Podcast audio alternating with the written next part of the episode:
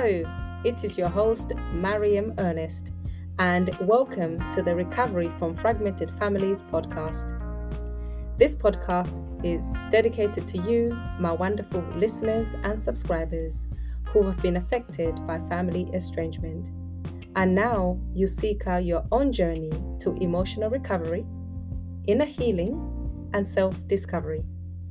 This podcast will cover all aspects of family estrangement and we'll dig deeper to uncover the deep seated reasons of why people choose to cut ties with their families for good or why others have been cut off by their families. But most importantly, we will cover how they have made a full recovery from this, or at least how to live with it. These conversations will not only inspire you, motivate you, and educate you, but will also serve as a guide to a life of fulfillment free from anger and resentment by activating your inner strength of resilience and transforming your mindset. We can't wait for you to join us. You are amongst families and friends. So let's get started on this journey.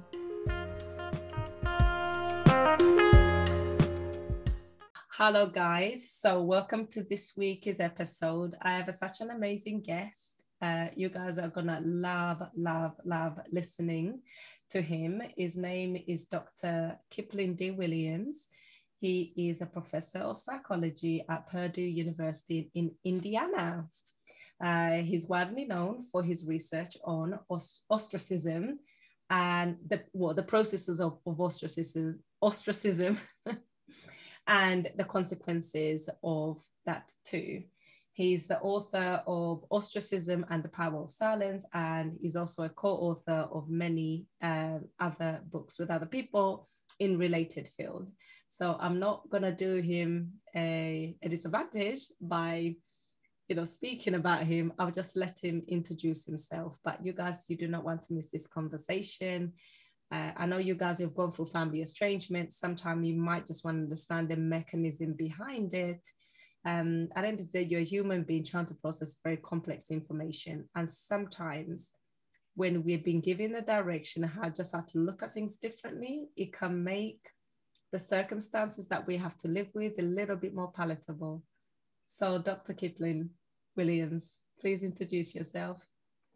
Hi, thank you for having me, Miriam. Um, yes, you, you introduced me just fine. Uh, I go by Kip, uh, Kip Williams, mm-hmm. and uh, I'm currently at Purdue and have been here for about 16, 17 years. And before here, I was uh, in Australia for eight years. And before that, I was at a couple of universities back here in the US. So I've been around, uh, but I, and I've been studying ostracism since about 1995, but I actually became interested in the idea about studying it back in 1978.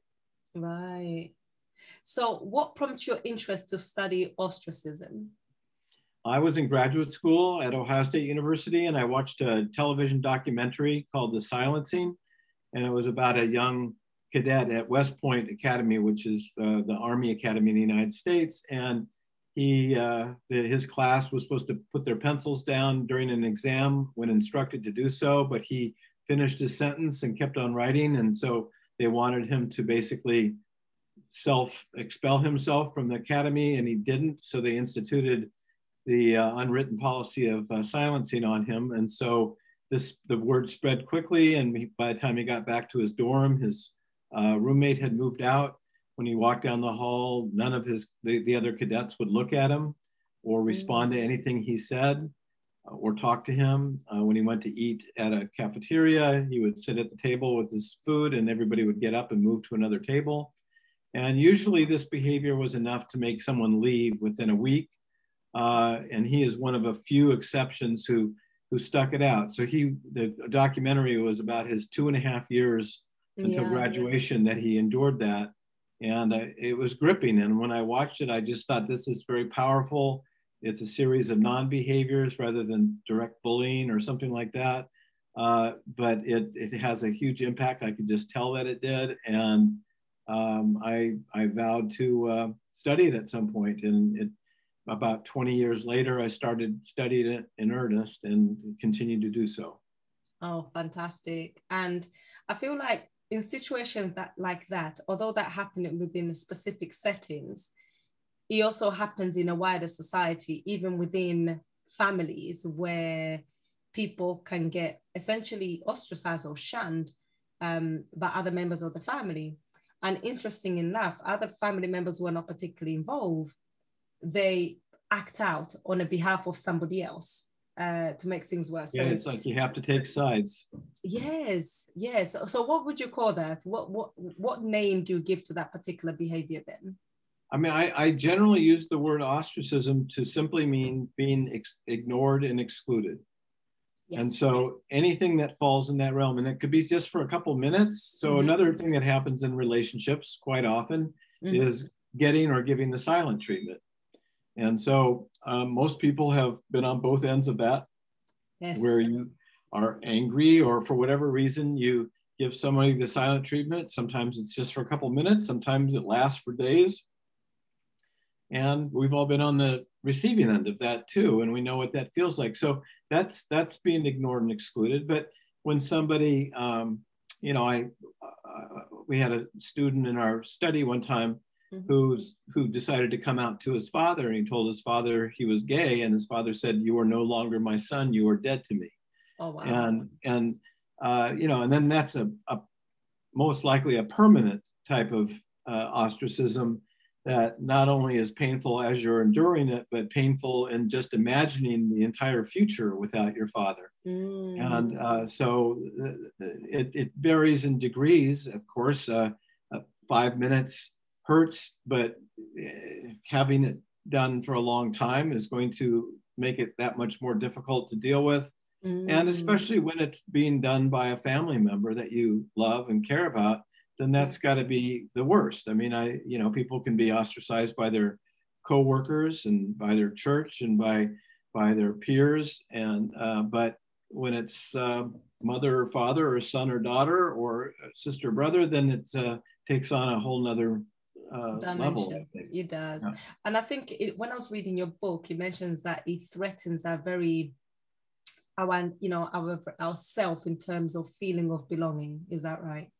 Yeah, well, in psychology, there are several needs, and a need is something that without having or without getting, you suffer both psychologically and physically. Uh, yes, and yes. so you, we have a need to belong that studies show that if you don't have a, a, social connection with at least a couple people, that you will not only suffer psychologically, but it actually affects your physical health and your mortality, or you'll die sooner. Yes. Um, we have a need to maintain a reasonably high self-esteem. And mm-hmm. without it, you become depressed. And depression leads to uh, physical uh, problems as well. Uh, we have a need to feel that we have control over our environment. And without that, you over time, you develop what's called learned helplessness. And you yes. just give up and you don't even try. And, uh, and then you have a need to be acknowledged and to feel that you're your life has meaning and purpose. Mm. And without that, you you you you feel worthless and unworthy of attention. And it turns out that being ostracized, even for a couple minutes, uh, threatens all four of those needs. Yes. And I guess it goes back to when um, I look at Maslow's hierarchy of needs, the belonging is right in there once you know the basic needs have been met yeah and in order for someone is, to thrive it, yeah. It is one of those and you could relate uh, a couple of the others to some of, of the other ones as well. Um, mm-hmm. and then some of the needs that have been discovered since were really weren't part of his original hierarchy but yeah, uh, yeah they're they're all important and they're all kind of simultaneously um, threatened by the even by the, the most trivial form of ostracism but very much threatened by estrangement from family. Yes. So with the the young man in your classroom who came out his father and essentially his father disowned him, so uh, would call that definitely. It looks like more of a permanent estrangement. Now there are some people listening to me who have gone through that, perhaps not the same circumstances. What kind of um, what kind of psychological processes will be taking place in their mind, and how do you think they can what kind of thing can they utilize for them just to they cannot avoid the pain. You know the pain of being rejected is something that you cannot avoid right? But when you start you've studied ostracism for so long have you picked up a particular pattern that people who have managed to live with something like this that they've able to utilize? What it is the people who have seemed to have coped with it quite well what have they done to um, you know for themselves to allow them just to be able to live with this without them eroding them from the inside right so i, I should start by saying my, saying that i'm an experimental social psychologist which means most of my research involves yeah. taking a group of people and randomly assigning half of them to be ostracized for a very short period of time usually two minutes and half to be half of them to be included and then to see how that changes the way they feel, the way they think, the way their brain works, uh, and, and, the way they behave. And uh, so, but for people who uh, experience real life ostracism through their family and or, or coworkers or church, uh, that that that information we we get from interviews because mm. obviously we're not going to be randomly yeah. assigning people to that. And uh, so the majority of my work is, is done in the laboratory and it's uh, more on the effects of, of short-term ostracism. The long-term ostracism is something that we conjecture more about through the interviews that we have. And I'd say that we are less certain about all these things with this than we are with the, with the lab, the, the, the temporary types of ostracism that we, that we study but I think that you know what we study certainly sheds light onto the longer term. Um, so we talk about three stages. Uh, that, mm-hmm. as you say, being ostracized even for a very short period of time is painful mm-hmm. to everybody. Yes. And yes. and then the, the, real question is, well, how do you cope with it? How do you how do, do you get over it? Are you able to dismiss it or mm-hmm. rationalize it or deal with it in some healthy kind of manner? How do you cope with it? And some people cope by by trying to be overly nice and agreeable and conforming to everybody else. Uh, some people try or they cope by becoming angry and retaliatory mm. and and uh, provocative and just trying to get a response out of people and to be noticed, not even yes. to be liked. And some people crawl into a shell and just want to prevent further ostracism by being alone and not, not allowing ostracism to even occur. Yes. And, uh, and so those different coping styles obviously are going to have something to do with how well you recover and recuperate and whether you experience more. If yes. you are if you are retaliatory or aggressive, then that by itself causes more ostracism. Yes. If you if you hide in your own shell and and close yourself off to the rest of the world and any other opportunities, then that people will will ostracize somebody who is basically ostracizing themselves from you. And so those, those last two ensure more ostracism. Um, the first one, becoming overly likable, will decrease the ostracism, but it's at a cost because sometimes yes. you lose your sense of self and you lose your self integrity by just simply going along with the other people and agreeing with them when you don't, when you really yeah. don't. So I think we, I think we call that people pleaser. Yeah, yeah. exactly so the but then the, so there's this coping stage and and there we do have studied ways that people can uh, recover more quickly uh, from a, an episode of ostracism and we find that if they uh, distract themselves or present, prevent themselves from ruminating. Ruminating is when you go, oh, what did I do wrong? What's wrong yes. with me? Why don't they like me? If you can keep yourself from that, and you can keep yourself from doing that through uh, uh, mindfulness exercises, you can keep your, you can get yourself to do that simply by distraction. Although distraction may only work as long as you're distracted, and then, then you might return to it. Uh, prayer, self-affirmation are ways that you can get, you can recover more quickly. Uh, uh, somebody that loves you and likes you, where and you nurture that relationship, meaning that you, they, they support you, but also that you support them, and yes. you form a mutual alliance. Uh, you you can be ostracized by ten people, but you don't need ten people to pay attention to you. No, you don't. You just no, need you one. Don't. Absolutely. So, and, and that one can even even even when people fail you, it can be a dog it can it can be a pet. And so there are any number of ways that people can recover at least in the short term.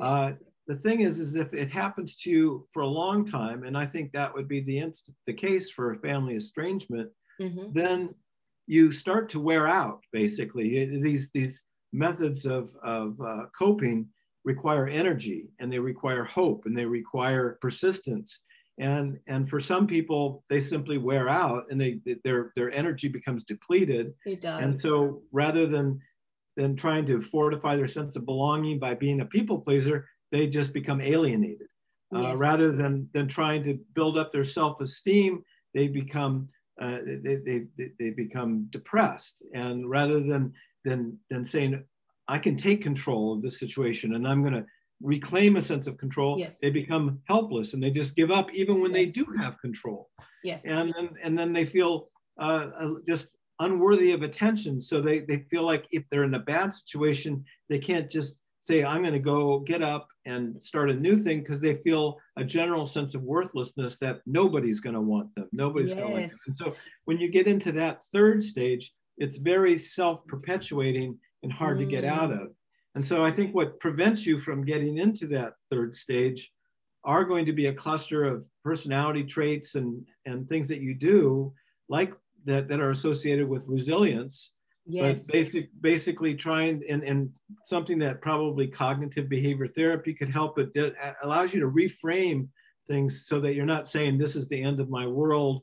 I can't live without the love of uh, an acknowledgement of this person. Yes. And, and to, and, and to say what what you know what can i learn from this so that i can move forward and have a better relationship with other people? You can't force other people to acknowledge you. You can't force them to like you. So you all you can do is is what yes. you do. Yeah. Yes exactly. I, always, I always say that sometimes we have to validate ourselves. I think external validation is very fragile because it can be taken away. And actually uh, giving people so much power to validate us it means when it's taken away where we're left with. And it goes back, you mentioned about affirmations and um, just reframing the narrative. I found that that's very, very important to reframe the narrative, change how you speak to yourself. And I also find that when you go through something like that, we all have these negative thoughts, which I think is our default settings in our mind in the first place. And I think if we were aware that our mind tends to lean on a negativity side, we can be aware that when we're thinking about those negative thoughts, it doesn't mean they're true it just means that's what we tend to lean on. And if we had a particular trauma in the past, that would manifest. And when we go through this, those negative voice, or I call them automatic negative thoughts, ants, they're just going to amplify and just get bigger and bigger and bigger. Right. And, and they, and they seem true to us because that's what we yes, rely yes. on. Yeah. Yes. And then they, they help us to find confirmation bias in our environment. That's right. You know, then to say that look yes. for instances that just say, yep, I'm right. That's this is I'm not worth it or whatever. Yeah. Absolutely. And then before you know it, you've mm-hmm. complete you've completely retreated. You've also rejected yourself at this point.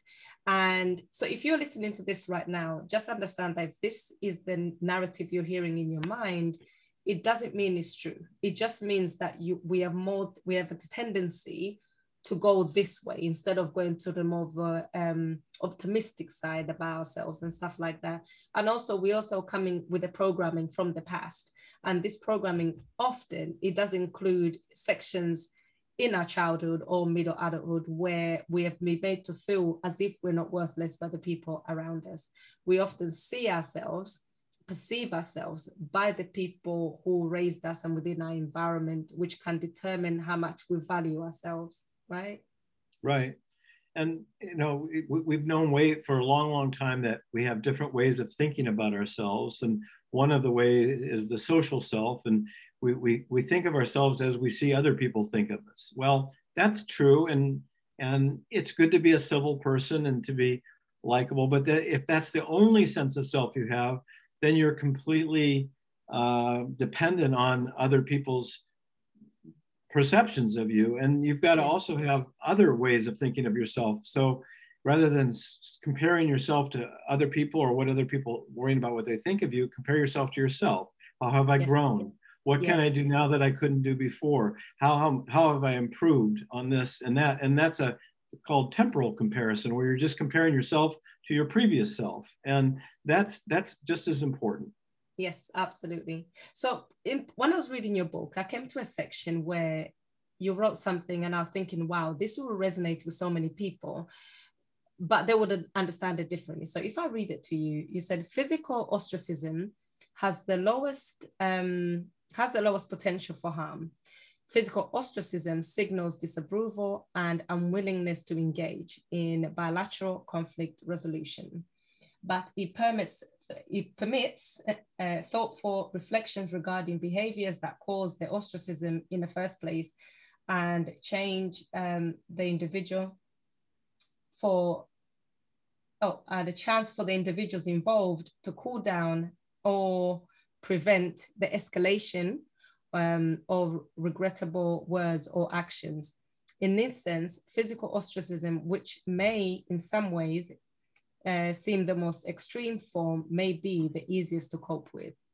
Right now. I'm thinking, yeah. So why so, is that? Why is that going to resonate with my listeners who has gone for estrangement? Is because sometimes people do the estrangement because it's those difficult things they're trying to avoid with people right yeah. so can you elaborate a little bit more on that yeah, I mean, to, yeah. so it's not to trivialize physical isolation or physical uh, estrangement it, it's just if, if if you are constantly reminded of your worthlessness and unimportance by having people physically around you who don't look at you, don't talk to you, don't answer your questions, won't eat with you, that's just a constant reminder. Yeah. At every moment of the estrangement.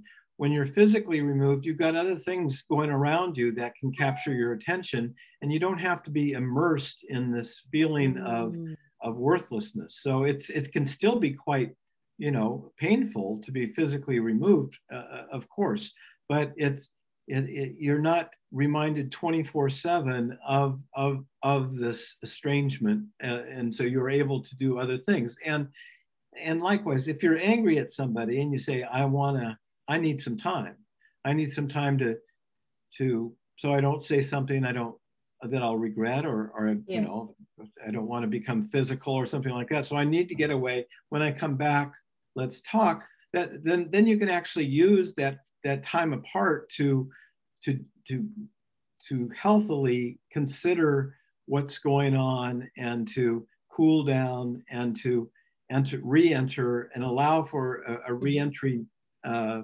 something that's salient so when you come back it says okay that silence is off we're back on again uh, but when you're when you're so socially ostracized in the presence of others there's no endpoint and you end up no. just it just goes and goes and goes and when someone's giving the silent treatment or is this uh, in, in your presence they it's such an odd behavior to do that you have to justify it over and over again to yourself as the giver yes. and you got to kind of keep firing yourself up to give the silent treatment to to make and then it's hard to get to stop yes um and, I, and so I, I think that that uh, having the, the physical removal allows for when you come back into contact, mm. that's a mm. signal that now we can start talking again. Yes. But if it's always in the presence of somebody, there is no on off signal to allow for that. Yeah, and it's you know it's great that you mentioned social social ostracism because I think to some degree we've all experienced that where we are somewhere and we're questioning. Initially, you're questioning yourself is that person ignoring me or am I imagining things? You know, I think, you know, and then you start, hmm, I don't know, that's a bit unusual. And what's this insidious if you have to remain there for the maybe it's a special event. And now instead of focusing what's happening, you're really focused on did I just get ignored or am I imagining? Is it my imagination that they're having a bad day? All these questions go through you uh, right. as to why. And I can imagine if every time you're interacting with a group of people, and this is the outcome, it can become very emotionally taxing and you'll start depleting. You might start even developing social anxiety about being in a particular group. So in that case, you might find in yourself when you invited out, you're like, I don't really want to go because if it's every time you go and there's you can't really pin, pinpoint your finger on why people behave the way they do, especially towards you, it can lead you to feel that you shouldn't even be there in the first place.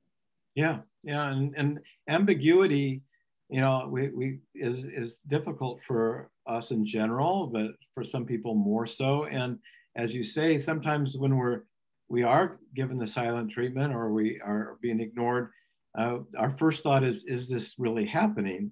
Is, mm-hmm. Or am I misperceiving? And so you, you start to doubt your abilities yeah. uh, uh, of making sense. And then, and then when you, when, if and when you do decide, yes, it's actually happening, then you have all those threatened needs on top of it. So on, on top of the, the painful experience of, of knowing someone isn't talking to you, you the first stage is you, you, you start to just doubt yourself and your mm. ability to make sense of your environment.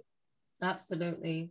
So in your book, you also looked at the people who, okay, so before I go to that, I'll say the people listening to me are people who have either walked away, as in caused the estrangement, and there are the people who people walked away from them, as in they've been estranged. So I've got both the estrangees and I've got both parties on either side. Yeah, yeah. Now, with the work that you've done and the interviews that you conducted, how do people who have caused estranged because people who have been estranged and they have never got to know the reasons why because sometimes people can become estranged after something has happened so everybody's aware this happened and this is why the estrangement happened when people have experienced estrangement without a reason uh, because sometimes people can get just cut off without the person saying a word.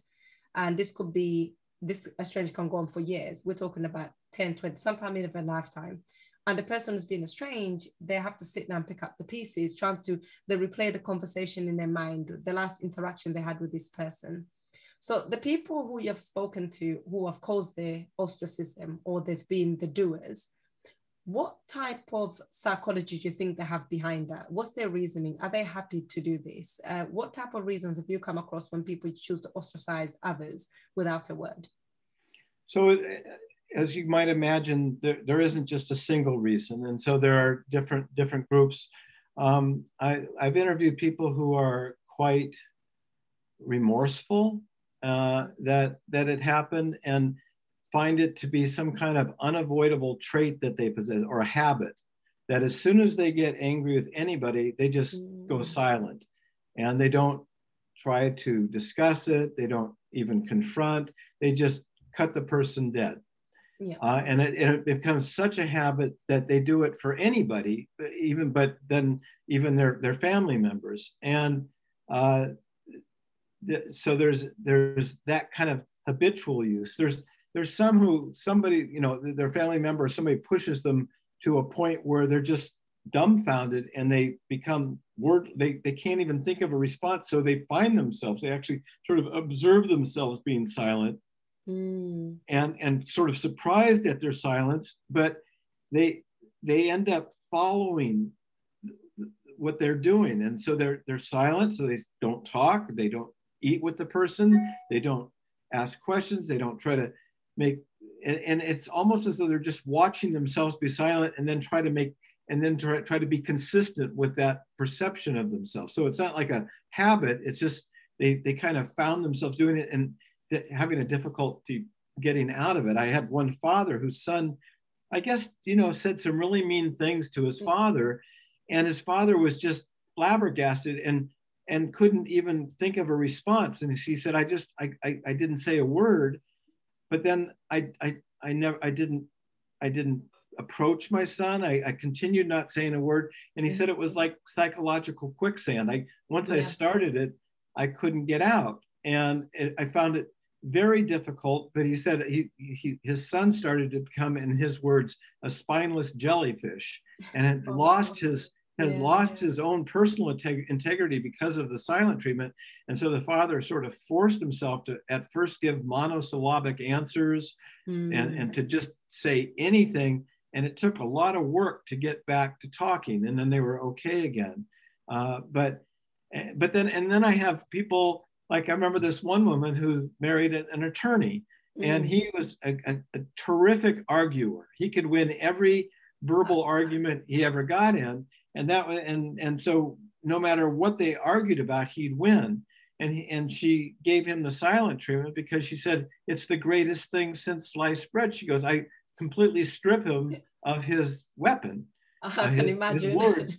And so she liked using it on him, but it, it changed their the dynamic of their relationship too. Mm. I, I, in fact, I just got a, a letter in the mail. When's the last time you got a letter? I haven't gotten a letter for ages. I'm I know it's normally emails. I'm talking about an actual letter. And yeah. it, it was strange. It's as though the, the first page might have been missing, but I'll, I won't name the person and nothing's identifiable, but it was my biggest character defect is my ease at which I can gravitate toward the silent treatment. I call it cooking someone. Oh and over the years, I have I have cooked people who have worked with and for me, uh, my husband and others that I cannot even figure out why. Even this week, I caught myself purposely ignoring a girl at a store because the last guy a couple weeks ago was a bit of an ass. So I cooked her. I, I that, that, I'm not sure how that makes sense, but uh, how crazy is that? It is something I have struggled with my entire life. It is completely true that it says more about me than my victims, but it has more caused a lot of collateral damage. Also, I could identify that it's almost, well, not almost impossible, but very difficult to stop doing it once I start. I don't have any children, I'm gay, but I have at times over the years been uh, relieved that I wouldn't be able to cook a kid who was mine. It would break my heart to do that. And no one ever did it to me when I was a kid. I have no idea where I learned to do this. So, I mean, here's wow. a person that's remorseful, that's very self aware, but mm. just can't seem to stop the habit. And, uh, you know, I, I would, if I wrote him, if, when I write him back, I mean, I'm not a therapist, but I would definitely, you know, recommend therapy where they, they, they make you, because the, the person sounds like he's a prisoner of his own mm, habit and yes. you're not i mean you no, you, you're you, not. You, you can make that change yourself but um so the answer is it, it, it it's all there's all kinds and yeah. and uh it's uh just as there are people who have gotten it done to them uh i'd say you know there are people who have gotten you know, silent treatment done to them for, or and you could call that estrangement, even if it's so social ostracism where the person still lives with them. Mm. This one woman got in an argument with her her husband, and she doesn't even remember the nature of the argument, but he gave her the silent treatment, and she was apologetic and tried to be nice and cooked him meals and stuff, and he wouldn't eat with her and and wouldn't talk to her, and then she got angry and started being kind of mm-hmm. confronting mm-hmm. and and and provocative to to to to get just to get a response, mm. even if it wasn't a mm. positive response. And he didn't do, talk to her then, and he continued to give her the silent treatment for 40 years. Oh yeah, I read that in your book, the 40 yeah, years silent treatment. And, wow. and for her, you know, she we said, why did you stay in that relationship? And she mm. and it's really the same answer you, that people who uh, stay in any abusive relationship, you start to feel like you get what you deserve. And they, they, yeah. they just feel, she felt worthless. And she said, at least I had a roof over my head. Exactly. So, yeah. It looks like her self-esteem, her self-worth was completely eroded at this point. Yeah. And then you start to generalize that it's abuse. not just my husband that that would find me worthless. It's anybody that would, mm. would. And then when you start to get that thought pattern, then then it's very difficult to break out of it. Absolutely. I mean, I know in um, in the chat page two, um, you had mentioned that um, ostracism is um, psycholog- is psychologically costly, and it takes energy and it depletes your cognitive resources as well. yeah, um, I mean, people think of it as passive aggressive, or, or like mm. it like it would take no you know what, what, you're not talking you're not bullying you're not hitting it, mm. would be easy but when you're doing it, you have to constantly remind yourself to do it because it violates all social norms. It We're does. used to giving people eye contact. We're used to responding to people when they ask us a, a question. We're used to eating with people that we live with and all that. And so you have to constantly remind yourself that you're um, not to answer, not mm. to look, mm. not not to uh, ask questions, not to eat together, and and that you spend all your time reminding yourself doing that. You can't use your and mind for what it's for. That yeah. is so exhausting, emotionally yeah. taxing. And I and I can imagine if someone walked away from that particular circumstance that caused the estrangement, because when people become estranged generally is because sometimes there's quite a lot of toxic dynamics they've had to be content with for many, many years, right? And sometimes I said it can happen, you know, maybe you, your brother might marry somebody and they don't particularly get on, you don't get on with them, and in the end you become a stranger with your brother or, or your mom or whatever the circumstances are. Um, but often there's there is a level of dysfunctional families that are interplay that has fostered a particular environment um, such as one that you have described, which to me that sounds like a very unhealthy, toxic environment for that the lady to be in for many many years which actually being in that environment for many years reaffirmed that she wasn't worth it and she doesn't deserve any better um, yeah. etc so definitely. Um, in the book there was another case that west point that you mentioned about the young african american gentleman who was ostracized for four years and even the gentleman who was ostracized for two years. But the, although the, the gentleman was ostracized for two years he did lose weight as you mentioned in the book. Um, but the other one happened to become a general afterward. So there is something about psychology that we can't be able to go through this and we come out on the other side. It's not yeah. the end of the world. We're not going to physically die, but we are going to respond very differently. So yeah. it leads back to the before we hit record, we're talking about the resilient aspect. Are you able to mention yeah. a little bit more about that? Yeah. Um, and and so one thing you say we're not going to physically die. I, I would say that um, uh, evolutionarily speaking, you know, hundreds of thousands of years ago, it did mean we were going to die. Yes, yes. And, and social animals who are ostracized by their group do die, and so it's yes. very much linked in our uh, in terms of uh, an adaptive response to notice it when it's happening and to and re- try to respond to it as quickly as possible because it, it in our evolutionary evolutionary past it's linked with that. Yes but yeah, I, I do think, and this is something that we really need to spend more time on than what we've, rather than establishing all the negative outcomes that it uh, leads to, is who can put up with it and why?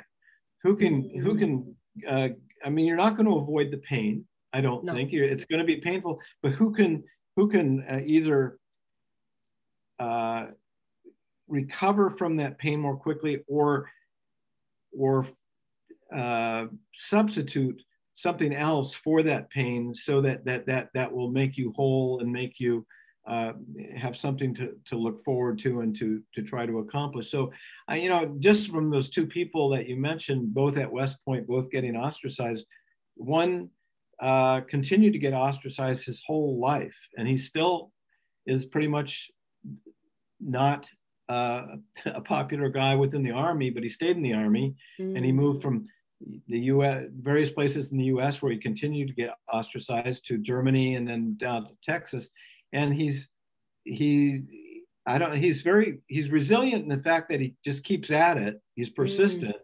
but he doesn't necessarily succeed or grow. Uh, mm. Uh, it, it, seems to me. Uh, Benjamin O. Davis he became a, a general. Uh, mm. Uh, if you if you drive by Cleveland, Ohio on the freeway. You'll see the Benjamin O. Davis High School. Uh, and, and, and he's a very inspiring man. And, and he, but he, you know, what he did was that he really um, made use of the people who did love him. So, you yes. know, when you're ostracized by this person, uh, you look for the person that does love you and and nurture that relationship and so you know, while everybody at West Point ostracized him, he was in weekly contact with his father and mother. Yeah. And and and that got him through. And I think he just has a more positive outlook on life and he had a positive outlook on his future and mm. he was mm. able to overcome it. And so I, I think some kinds of re- resilience and positive optimism and, and those sorts of things are important uh, from keeping you from going to that third stage of resignation. Yes, definitely, 100%. And, you know, when you mention about having uh, people around you that you can connect with, for me, I realized that we tend to focus on what we don't have or what we wish to have, what the picture's meant to look like. Now, if we look on the media, I'm, sorry it's the same in the US, least in the UK here, happy family, there's a, there's a narrative of what happy family is supposed to look like, right? There's a narrative of what a relationship with mom and dad is meant to look like, a relationship with siblings is meant to look like. Now, when we go in the realms of family estrangement, it basically violates all that, right? So then you're challenging that picture. At the same time, we might forget that we might have people close to us, like our friends, they're not necessarily family, but they are the closest confidant that we have. We lean onto them, they pour into us, we pour onto them. But because they don't have a tie to the family, we still feel a big sense of loss because we don't have that picture that we're supposed to have, right? Right, right. There, there's this expectation that you have this long-term nurturing mm-hmm. relationship in your family, and and we see images of that in books and movies and TVs and everything like that, and and and often, of course, in real life, things are never as nice as they appear on the, on those movies, but yeah, it, it, it, it, leaves a big gap. And, and, you know, it would leave a big gap even without the media. I mean, basically, they are your blood and, they, and, and your, your loved ones. And without them, it, it's going to hurt anybody. The, the question is, is can you, can you somehow get yourself out of that to, to be a, a successful, healthy human being?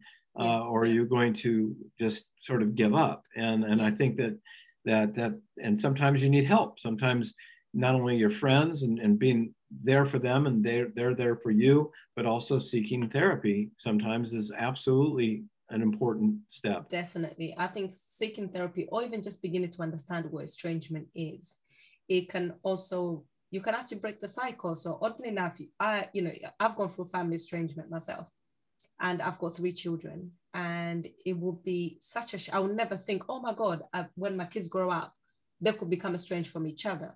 But kids learn and they look through the environment and sometimes they can repeat the same cycle. If you don't understand what it is is a risk of being repeat uh, of the yeah um, a lot of the people we interviewed who uh, do it uh, uh, or the people who were having it done to them but they were describing the person that was doing it to them it seems as though uh, that if you grew up in an environment where one of the family members was likely to give the silent treatment yes. and to cut you off and not not work through the problem that it sort of uh, was um, contagious um, yes.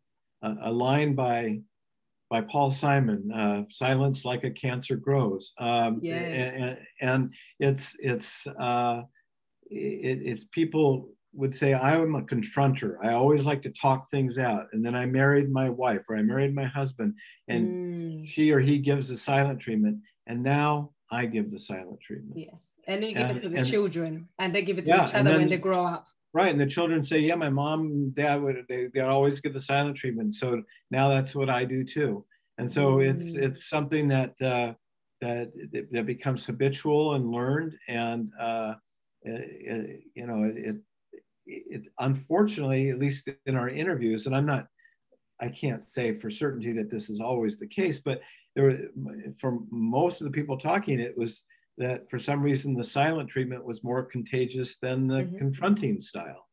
Mm, definitely.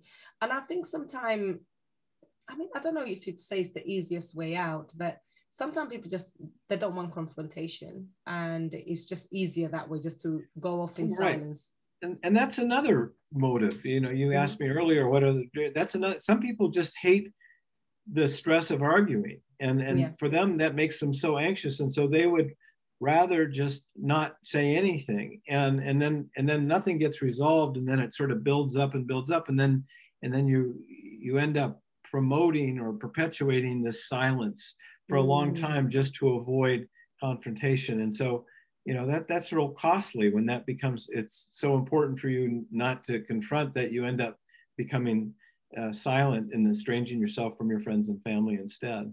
Yeah, absolutely. So another question that I have uh, is um, in a book you spoke about chronic ostracism. Now, chronic is something that continues to happen. I think earlier you touched on social ostracism being in a, it could be like in an office environment where you still have to face the same people because you have to go on to work. And I remember thinking, well, you know, in family estrangement, you can actually categorize it as chronic yeah. because it's something that is gone on long term That's and right. it's not there's no seeming to be ending in sight. Right. Um and often you find in family estrangement sometimes neither parties sometimes one party might want to come together but other times neither parties actually wish to come together completely. Yeah that the, I mean, yeah. that, that that certainly happens. And so yeah chronic can be continual, or it could be a pattern of continuation where like this one woman's father would get angry at her and yell at her when mm-hmm. she was a kid and then go to six months of silent treatment Oh, and then God. there'd be a then there'd be a brief moment where they were talking and everything was Mm. okay but then inevitably something would make him mad again and he'd Mm. get and he'd blow up and then six months of silent treatment and so this this cycle always continued. And so the, in that sense it's it was chronic as well even though it, it went through several stages. And uh, when she was 26 her dad was dying and in the hospital but it happened to be one in during one of those six month periods of silent treatment. And she decided she she needed to go see him and she knocked on the door and he looked over and she goes daddy please don't leave me. And he got a tear in his eye and then he turned his head away from her again so Oh my God. he, continued to do it even to his death. So he uh, periodically just estranges his daughter, just a yeah i mean he, so he would follow up getting really angry with the silent treatment. Yeah. and so it, it was it was a this pattern this cycle continued. Mm, whereas some people just get the silent treatment and it just goes forever or you know like with the father saying you're no longer my son it's Mhm. not there's no cycle at that point it's just that's the end of it That's and the end of no it, matter what you do i mean i've had people contact me recently that that their mom cut them off and and no matter how many times they've written a letter to their mom Mm. or tried to to to reunite it it um, their mom won't have anything to do with them Wow. and uh, you know there's just they they've tried and, and they and and that's where i say you know it's really important to develop the relationships you do have because you're not going to be able to force your mom no, to do something yeah Absolutely. And once, uh, you know, once that relationship is gone, you can spend time. I mean, it's okay to go through the grieving process. There are stages of um, Sure, and that we it- go through. you, any human would i mean you, you can't you can't just brush it off and say no big deal Exactly. And um, but at the same time, trying to force somebody to reconnect with you to give you that sense of love and belonging is not going to happen. And this is where you start seeking other areas. Okay, what can I nurture? What friends are here who have always been here that I can tap into? But I can I can imagine parental rejection, especially from a mother, hits differently um, because again, it violates that law of a nurturing mother yeah. uh, a nurturing grandmother. You know within that when when we speak when your mom's not speaking to you and you're an adult child and if you have children there's a there's a picture that emerges out of that. There is Yeah. that grandchildren never get to see the grandma and vice versa and there's also the, being able to discuss what's going to happen. And you also a parent and you realize you look at your children you love them so much and you're thinking i will never do such a thing you know? So they just all sorts of assumptions and things can come up if you go through that parental rejection. And this goes for a dad as well. Uh, i'm not saying just for mom but it goes for both Yeah. parents. Uh, but there is something about when people get estranged from their mother some somehow it hits them very differently I'm sure that's true. And and you know, uh, when we lose our parents because they die, it's very Mhm. painful. We're con- we, we, we, we grieve for a long, long time. Things remind us about their loss, and it make and we relive it over and over again. But that then imagine that when your parent is still alive and you feel that way yeah and and and then i mean it's even it's so much worse then because i mean the person has the ability to make the connection with you and they aren't. And and and, and they're they're not really physically dead but they're Yeah. eh, they're lost to you. And it's going to be painful but um, so I, you know i don't think it's it's uh, there's no easy cure for it at all or or, or, or quick fix. But i i, I think that uh, you've got to work on yourself to to find the those things that you can do that make you proud of yourself and that make you a good Mm. person for other people. And and you know when i say find uh, some other person uh, that supports you I, I also always make sure to say and you support them too. Absolutely. it's gotta be- two-way. it's got to be bi-directional. You, you're not just there to get somebody else's support. You're there for somebody else as well. And that's what builds a really strong bond. Absolutely. And it's about filling each other's cups. Uh, if you're Yeah. forever putting other people's cup eventually you're going to end up depleted Yeah. i also say that you know for me how i end up looking some of the uh, estrangement i've gone through was that you know how you reframe your narrative your existence sometime uh, can help you in terms of how you navigate through life. So for me i would say that i am a spiritual being having a human experience right? And everybody that comes to my life i'm supposed to be learning something Okay, so it, whether it's good or bad is a lesson learned. And what have I learned about myself? What have I learned about the people? What have I learned about maybe did this make me jealous? Did this make me happy? Did this make me sad? And why? Uh, did this make me sad? Did this make me happy? So all those things I take into consideration. So I'm like, okay, so this relationship didn't work out. And um, but it made me feel this way. This was what I learned about myself. Um, I, I mean, again, it just goes back to me using it as a learning experience. What can I change next time if something like this ever arises? Yeah, I think if um, that if that's your outlook, that you know, what what can I take away from this that's going to that I learn about myself and I learn about others and, and that's going to improve me. I mean that that's a big step towards a, a functional, healthy way of, of reacting to these sorts of things. Oh yeah, absolutely. Because I realized in the past I perhaps didn't have the most healthy ways to react when I felt like I was under attack. But again, when I look at it back, I think it, most of us coming from a trauma response. Uh, we have these automatic responses that we have, and we, we rarely ever analyze them. So now you begin to realize actually, uh, as much as I was justified, I could have done better, right? Yeah. And my reaction maybe could could have led to that. And the person's reaction, they also function from their own traumas that unresolved. And now we're both two people. We have this inner child that's coming through, um, not even examining what and why. Uh, and I think you have to go through journey of healing yourself in order to look at that from a um, from a wider lens. Now, yeah, uh, I know your time is very limited, and uh, but I've got one more question to ask you. Okay. And I, again, I draw this back from your wonderful book.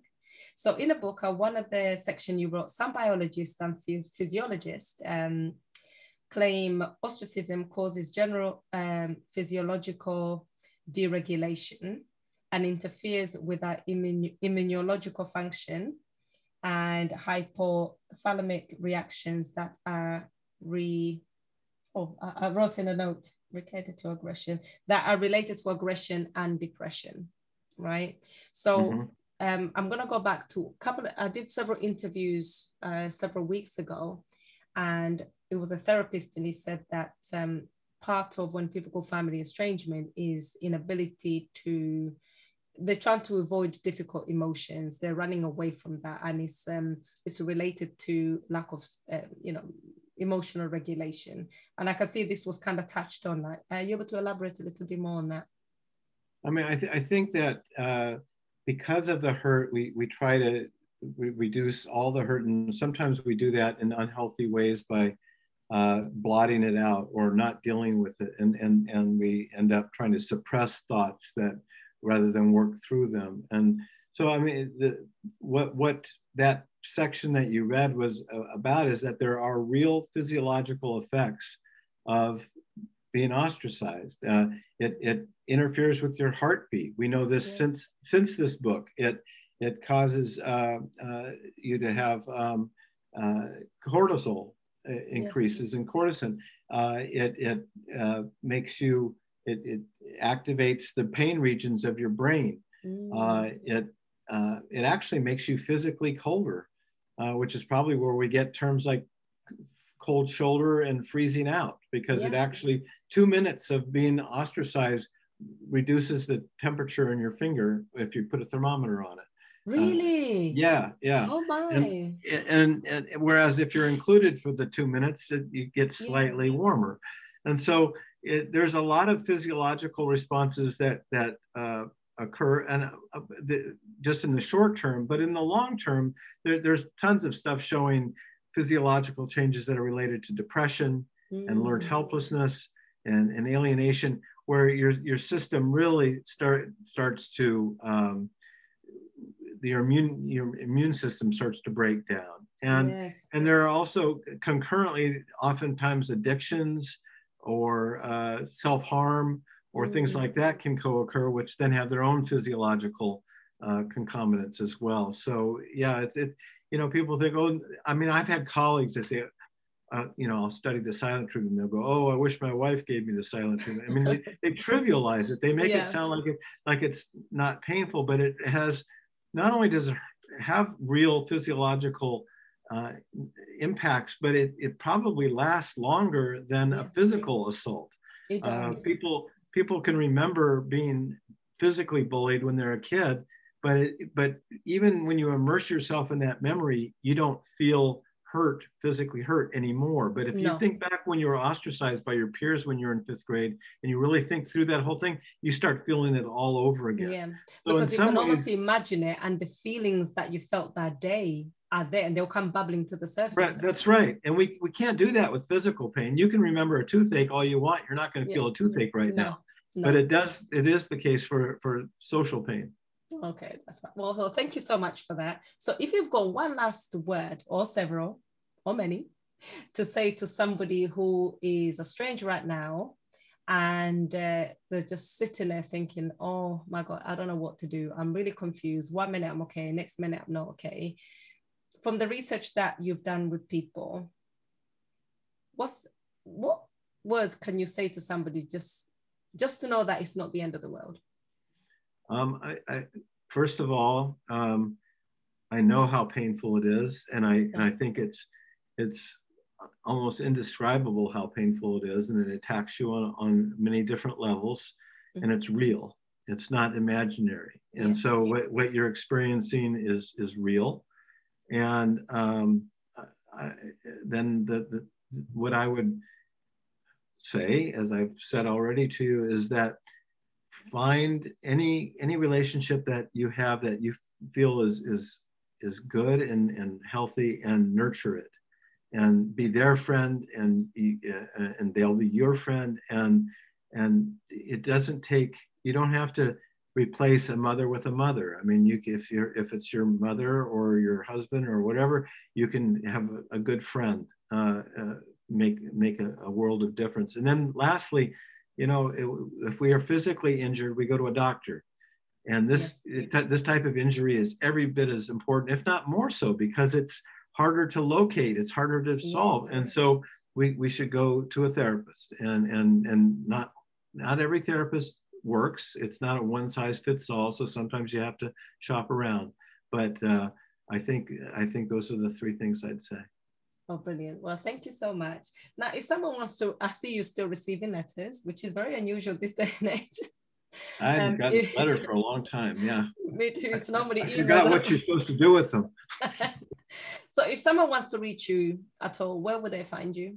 Um, if you Google me, you'll find me, but it's just Kip W, K I P W, yeah. at Purdue. It's P U R D U E dot edu so oh, they can email email they can, and you know i'm going to put your book on the show notes of the podcast so people can actually purchase this book. I feel like if anybody's gone for estrangement they can learn so much from this book. Um, thank you. uh, yes definitely. It's definitely put there's every time i read a book about something or something i'm always learning. So even when i think i know there's always something i don't know and i get it from a books such as yourself. So thank you so much for having me miriam. I really appreciate the conversation and uh, look forward to hearing from anybody.